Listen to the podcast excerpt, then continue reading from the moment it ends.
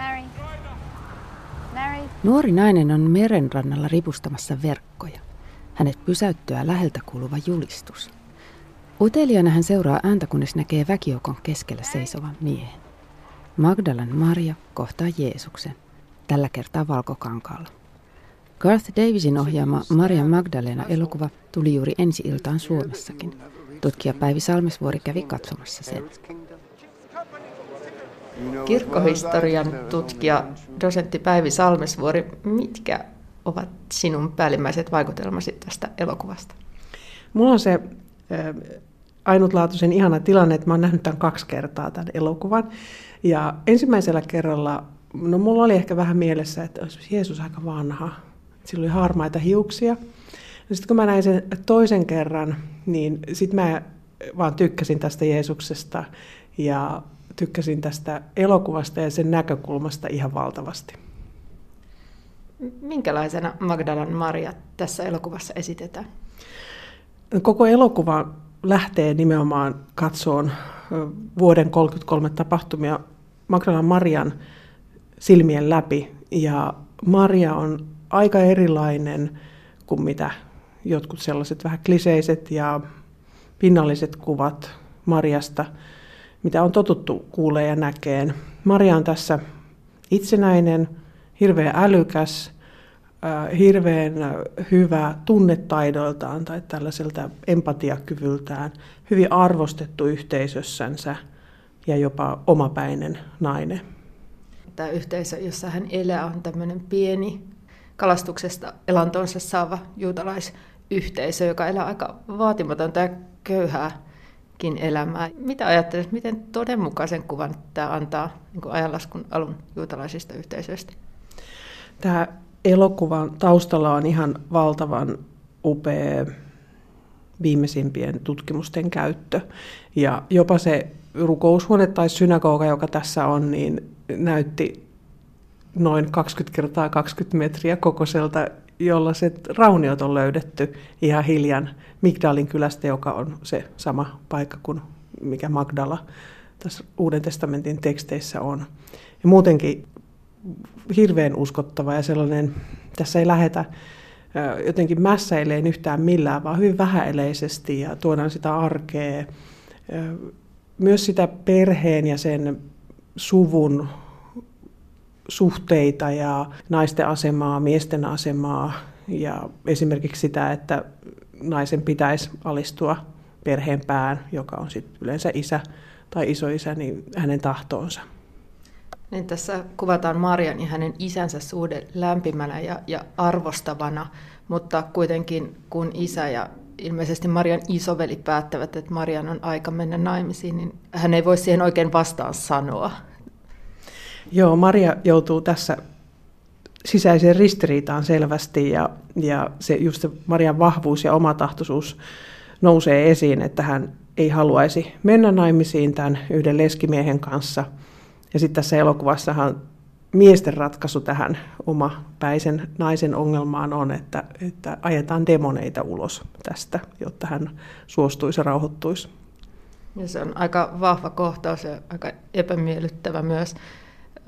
Ja siinä vaiheessa sitten myös, tai vähän sen jälkeen, niin Jeesus tulee elokuvaan mukaan. Joo, sitten tämä Jeesus ja hänen seuraajiensa porukka alkaa kiinnittää Maria huomiota ja se on hirveän hienovireisesti kuvattu Maria ja Jeesuksen ensimmäiset kohtaamiset ja, ja niissä Jeesus taitaa jopa vähän nauraa ja hymyilläkin tai usein, usein tässä elokuvassa ainakin kolme kertaa ja mikä on aika tavatonta. Hyvin inhimillinen Jeesus, mutta myös sellainen tarkka, silmänen, viisas Jeesus, joka toteaa Marialle, että ei sussa mitään demoneita ole. I'll be with you.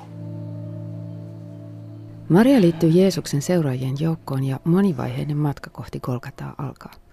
Melkein 600 vuotta myöhemmin Paavi Gregorius tekee Mariasta syntisen naisen ja keskiajan legendat vievät Marian seuraajinen Eurooppaan, Ranskaan, missä hän perustaa Merovingien kuningassuvun ja päätyy lopulta 2000-luvun alun menestyskirjaan Da Vinci Koodiin Jeesuksen vaimoksi. Väite, jolle tutkijat muuten eivät löydä perusteita. Mutta nyt puhutaan siitä, mikä oli Marian rooli kristinuskon syntyvaiheissa Ja minkälaisen tulkinnan tämä elokuva siitä esittää? Tutkija Päivi Salmesvuori. Kuka Magdalan Maria oli?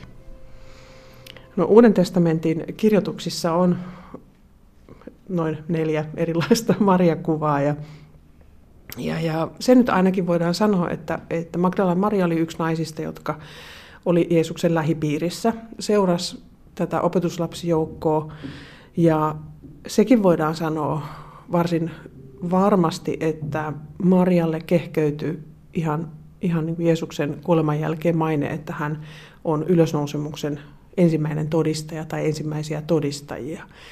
Ja sit sitä kautta lähti tämmöinen 2000-vuotinen arvostus, Magdala Marian arvostus, ja hänelle annettiin tämmöinen arvonimi vielä kuin apostoli ja apostoli. Eli hän ensimmäisenä kohtasi ylösnouseen ja vei sitten apostoleille tiedon tästä asiasta. Ei, nämä Uudessa testamentissa olevat evankeliumit kertovat Marjasta jonkin verran, mutta sitten on joukko kirjoituksia, jotka on Uuden testamentin ulkopuolella, joita sanotaan apokryfikirjoiksi. Voisitko hieman kertoa, mitä ne ovat?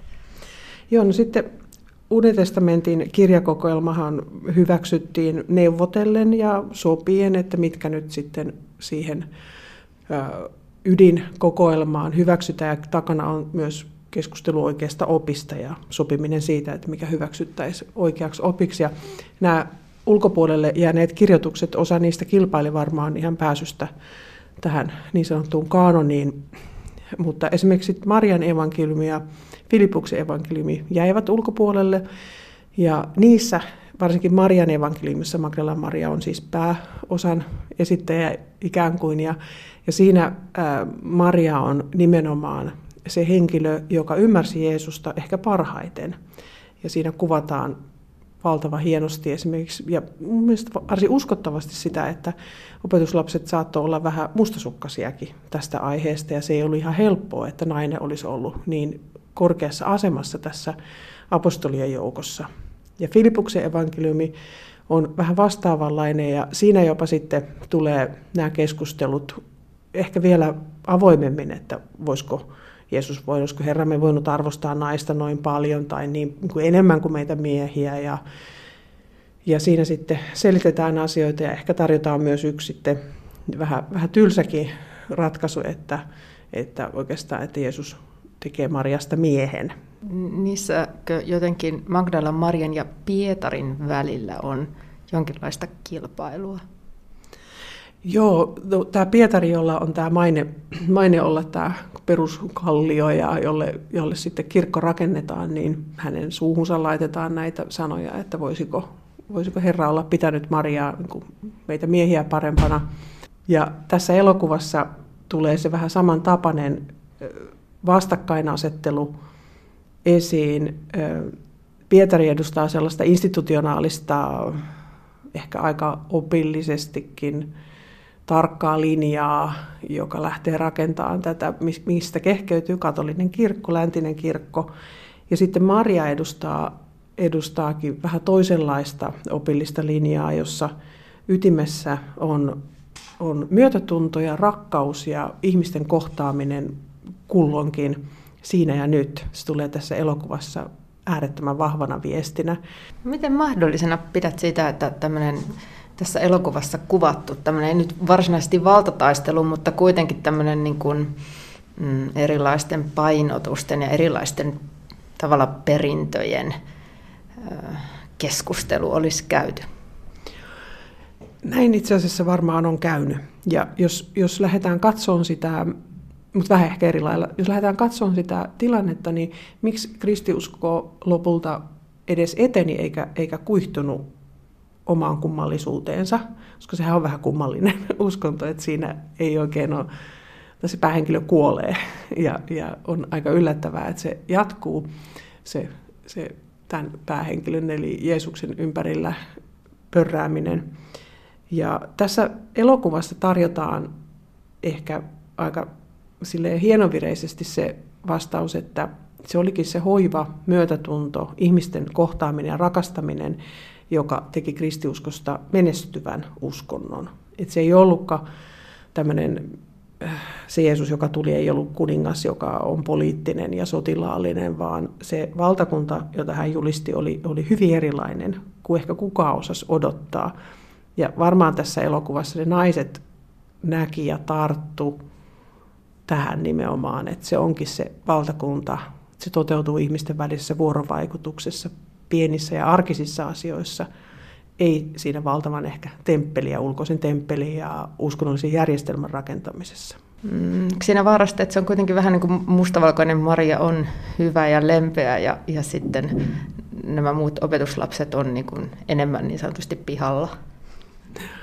Voi olla näinkin, näinkin mutta sitten sit toisaalta tämä lähinnä monipuolistaa sitä, sitä kuvaa kristiuskon alusta.